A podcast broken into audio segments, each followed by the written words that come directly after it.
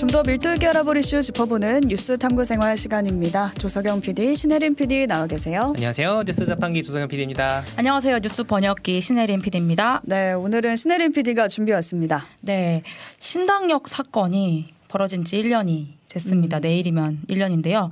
현재 형사 재판이 2심까지 진행이 됐고 피의자 전주환 2심에서 무기징역을 받았고 마지막 대법원 선고를 앞두고 있는데요. 음. 이 사건이 우리에게 남긴 것 한번 살펴보겠습니다. 와, 벌써 1년이 지났네요. 네. 신당역 살인 사건 요약을 좀 해볼게요. 한 줄로 요약하면 한 여성이 남성 동료에게 스토킹을 당하다가 고소했다는 이유로 근무 중에 보복 살해를 당한 사건이라고 음. 할수 있겠고요. 피해자는 28세 여성이었고 음. 서울교통공사 영무원이었죠. 네. 2019년부터 약 3년 동안 남자친구 아니었습니다. 남자친구도 뭣도 아닌 입사 동기 전주환으로부터 스토킹에 시달렸습니다. 만나달라는 연락을 350여 차례나 음. 받았다고 해요. 그러다가 2021년 2년이 지난 이후부터 피해자가 법적 조치를 취하기 시작했고요. 음. 사실상 개인이 할 수 있었던 모든 조치를 차근차근 취하기 시작합니다. 기억을 더듬어 보면은 이 부분이 가장 화나는 포인트였던 게 다 할 수 있는 걸 했거든요. 그렇죠. 개인이 할 수 있는 모든 걸 했는데 결국에는 살해당했어요. 네, 시스템은 개인을 보호하지 못했다는 거. 처음에 경찰에 신고를 합니다. 스토킹으로. 근데 이제 그러자 불법 촬영 영상물이 있다면서 그걸로 이제 협박을 받기 시작을 해요. 음. 끔찍하죠. 그래서 이제 경찰에 신고 말고 고소를 이제 하게 되고 그때 이제 혐의가 불법 촬영과 협박. 그러니까 스토킹 그때는 처벌법이 없어가지고 시행 네. 전이어서 다른 네. 걸로 고소를 한 거죠. 맞아요. 음. 스토킹 처벌법 시행 전까지 스토킹이 경범죄로 분류가 됐었어요. 경범죄 처벌법상 지속적 괴롭힘 이렇게 분류가 돼서 10만 원 이하 벌금에 그쳤거든요. 네. 그러다가 이제 2021년에 10월 7일에 이제 이 피해자가 음. 처음 고소를 했는데 그 스토킹 처벌법은 그해 10월 21일 그러니까 13일 차이가 14일 차이가 납니다. 음. 그때 시행이 돼서 완전 직전에 고소를 했던 거고. 그러니까 네. 얘기를 생각해 보면은 원치 않는 연락을 350번 했다고 했잖아요. 그러니까요. 그렇게 받으면 일상이 흔들릴 것 같거든요. 그러니까 얼마나 두렵고 무서우면 이제 개인적으로 할 수 있는 걸 다 했겠어요. 근데 결국 돌아온 처벌이 10만 원짜리 경범죄였던 거예요. 근데 네. 이게 불과 2년 전에 얘기인 거죠. 그런 거죠. 스토킹 처벌법이 그렇게 이제 필요하다는 논의가 22년 동안 있었고 음. 그, 다, 그 다음에 이제야 이루어진 거였고요. 음. 그만큼 스토킹에 대한 사회적 인식이 정말 빈약했던 시기를 정말 길게 보냈었던 거고 피해자는 이제 처벌법이 생기고 나서 고소를 한 번 더 진행을 합니다. 그때 성폭 성폭력 처벌법 및 스토킹 처벌법 음. 혐의를 받았고 음.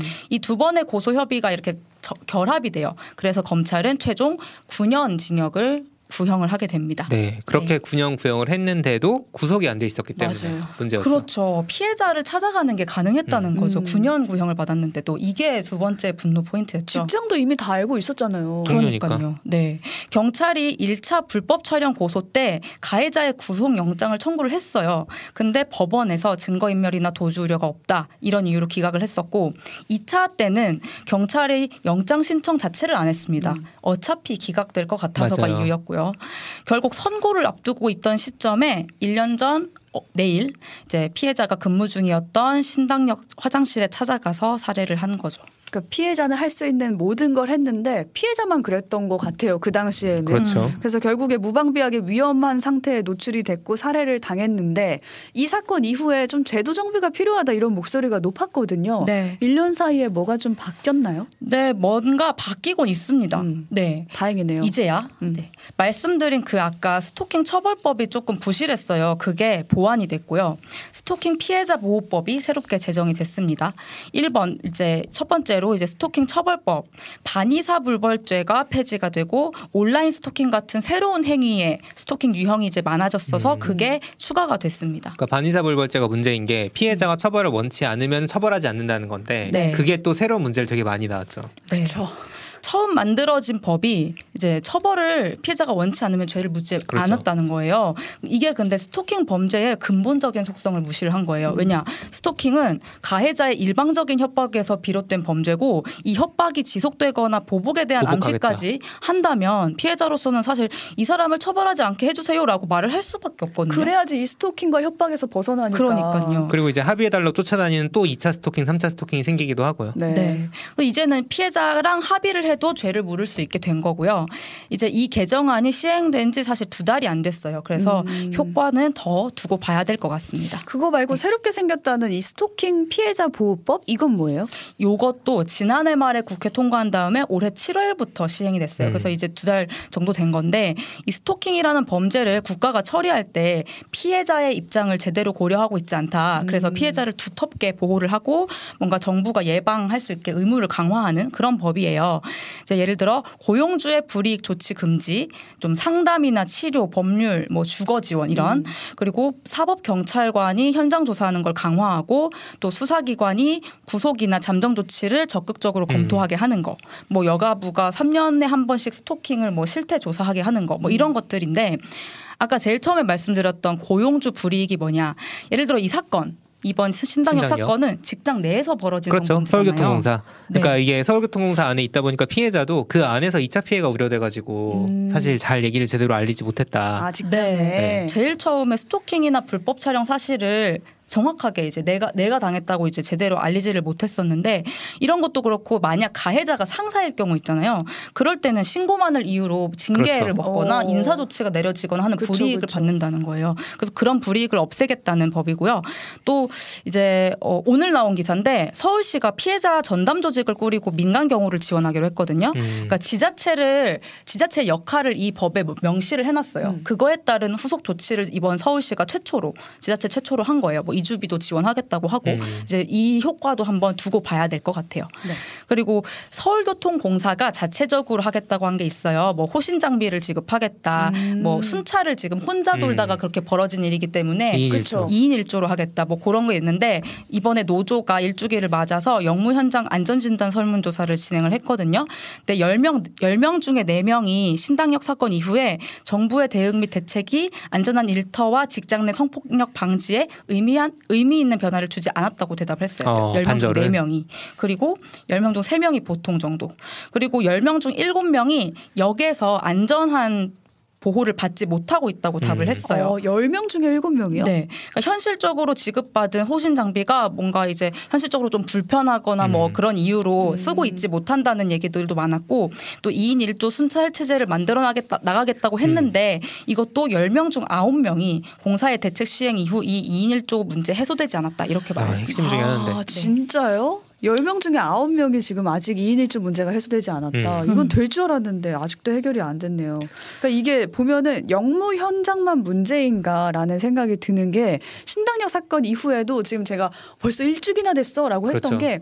게그 사이에 스토킹 범죄가 너무 많이 났어요. 엄청 나왔죠. 맞아요. 하루가 멀다 하고 저희가 다 소개를 해드리지 못할 음. 정도로 정말 네. 계속 나서 이 사건이 바로 어제 있었던 일처럼 느껴지는 거예요. 음. 특히 얼마 전에는 그 지난 7월에 있었던 사건이었는데 인천 스토킹 살인 사건이 있었거든요. 네. 거 피해자의 유족이 아, 피해자 사진과 실명을 공개했어요. 공개했죠. 얼마나 답답했으면 관심을 조금이라도 더 받아서 이제 뭔가를 이제 공론화. 해결해 보기 위해서 한 걸 텐데요.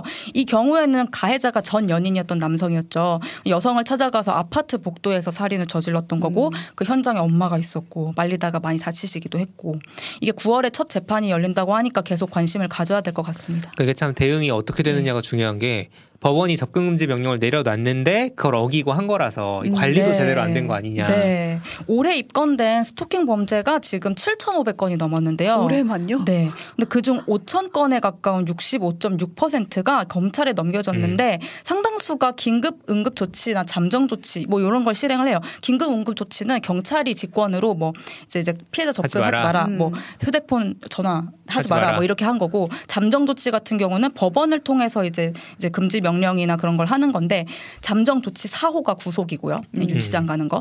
근데 이제 이 4호 구속 말고는 신변 보호가 불투명한 거예요. 그렇죠. 하지 마라 그냥 말로만 하는 거잖아요. 이게 이게 아까 이제 상당수가 그 조치를 취했다고 했잖아요. 음, 그렇죠. 근데 1월에서 7월만 올해 합계해도 각각 긴급 응급 조치가 189건, 잠정 음. 조치가 364건 이게 위반이 됐다는 거예요. 아, 위반 건수예요. 이게? 네, 지키지 않았다는 그러니까 거죠. 그러니까 전화하지 말라 했는데 하고, 음. 네, 가지 말라 했는데 가고. 네, 이 사실은 스토킹 자체가 얼마나 더 심각한 범죄로 이어질 수 있는 지를 말해주는 것 그렇죠. 같거든요. 왜냐하면 접근 금지 위반을 하면 2년 이하 징역 그리고 음. 2천만 원 이하 벌금 이거든요. 음. 세네요. 근데 그, 정도, 는 네. 감수하는 아, 그 정도 거죠. 감수하고 아, 이게 파, 이게 이하잖아요. 네. 실제 2천만 원까지 내주지 않는다는 내주지, 거예요. 네, 네. 아. 그래서 이걸 되게 우습게 본다는 그렇죠. 거죠. 아무것도 아니라는 거죠. 네. 그렇죠. 내년 1월부터 스토킹 처벌법 잠정 조치로 전자발찌 부착도 시행이 되거든요. 근데 이것도 이제 전자발찌 차고도 범죄 저지르는 사례가 계속 그쵸. 주기적으로 나타나잖아요. 그래서 이것도 얼마나 실효성이 있을지 좀 더 봐야 될 것 같고요. 그러니까 네. 접근 금지를 시켜도 찾아오고 음. 전자발찌를 부착해도 범죄를 저지르면은 이제 더 이상 뭘 어떻게 해야 하나 약간 음. 이런 생각은 드네요. 네. 이게 그래서 어떤 속 스토킹이 강력 범죄로 이어질까 이렇게 생각을 해보면요.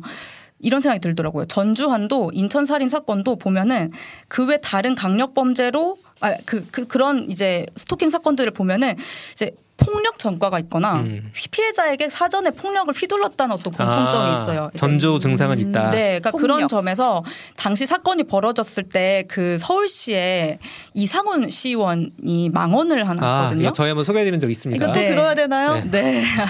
제가 한 번 더또 읊어보겠어요. 정치인의 발언을 네. 기억을 해야 됩니다. 네, 좋아하는 전주한 가지고 전주환에게 한 말입니다. 좋아한 좋아하는데 안 받아주니 여러 가지 폭력적인 대응을 남 남자 직원이 한 것 같다. 그러니까 폭력적인 대응을 한 것 같아. 뭐 이런 식으로 되게 네, 네. 어쩌라는 거예요, 네. 진짜. 그리고 막 이제 본인의 이제 아들이 군대를 입대하는데 뭐 이런 식으로 부연해 가면서 아버지의 마음을 뭔가 이 가해자에게 쓰는 이런 이제 망언을 했거든요.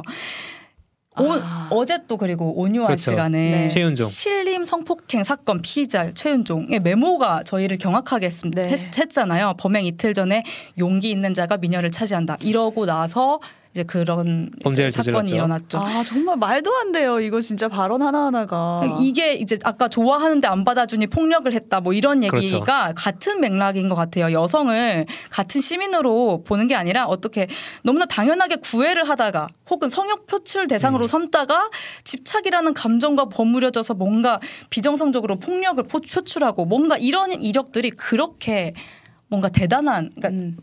큰일이라고 여겨지지 않는. 않는. 네. 그 이제 나쁜 속담 같은 것도 있었죠. 열 번 찍어 안 넘어간다면 없다거나. 아, 그 말은 절 금지를 금지를 시켜야 됩니다. 없애버려야 네. 되는. 그래서 이런 이력이 있다면 이런 표출한 이력이 음. 있다면 피해자는 사실 구속을 할 수도 있는 그런 단호한 대처가 필요를 하다.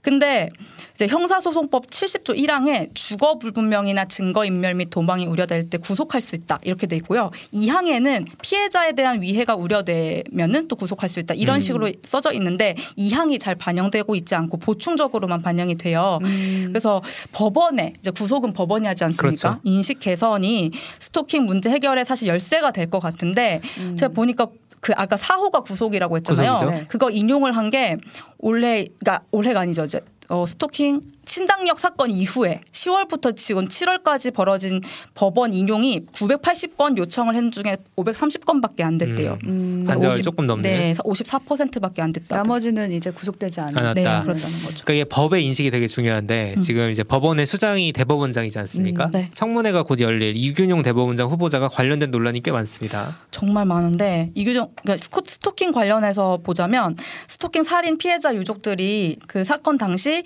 현장에 출동 한 경찰 조치가 미흡했다 이렇게 국가에 이제 제기한 어떤 국가 배상금 청구 소송이 있었는데 그 이균영 후보자가 1심에서 이제 그 유족들의 손을 들어주지를 않았어요. 음. 근데 그 뒤에 2심에서 뒤집혀가지고 대법원까지 가서 유족들의 손을 들어준 그렇죠. 걸로 사실 환, 판결이 난 부분이 있었거든요. 이런 식으로 이제 스토킹 이제 관련해서 피해자의 생각을 좀 고려하지 않는 게 아니냐 음. 이런 이제 얘기가 나오고 있는데 그 외에도 성범죄 가해자들한테 젊어서 성실해서 음. 뭐 이런 식으로 줄줄이 감형 사례를 한 것도 있고 그렇습니다. 아, 네. 자 이거는 저희가 내일 아이템으로 준비해 놨습니다. 네. 네. 이균용 대법원장 후보자의 판결이나 이제 어떤 네. 사람인지에 대해서 네. 내일 한번 네. 정리해 보도록 하고요. 오늘은 신당녀 사건 1년 내일이잖아요. 그걸 맞아서 이제 바뀐 것과 바뀌지 않은 것을 좀 정리해 보는 시간 가졌습니다. 신혜림 PD, 조석영 PD 수고하셨습니다 감사합니다. 감사합니다.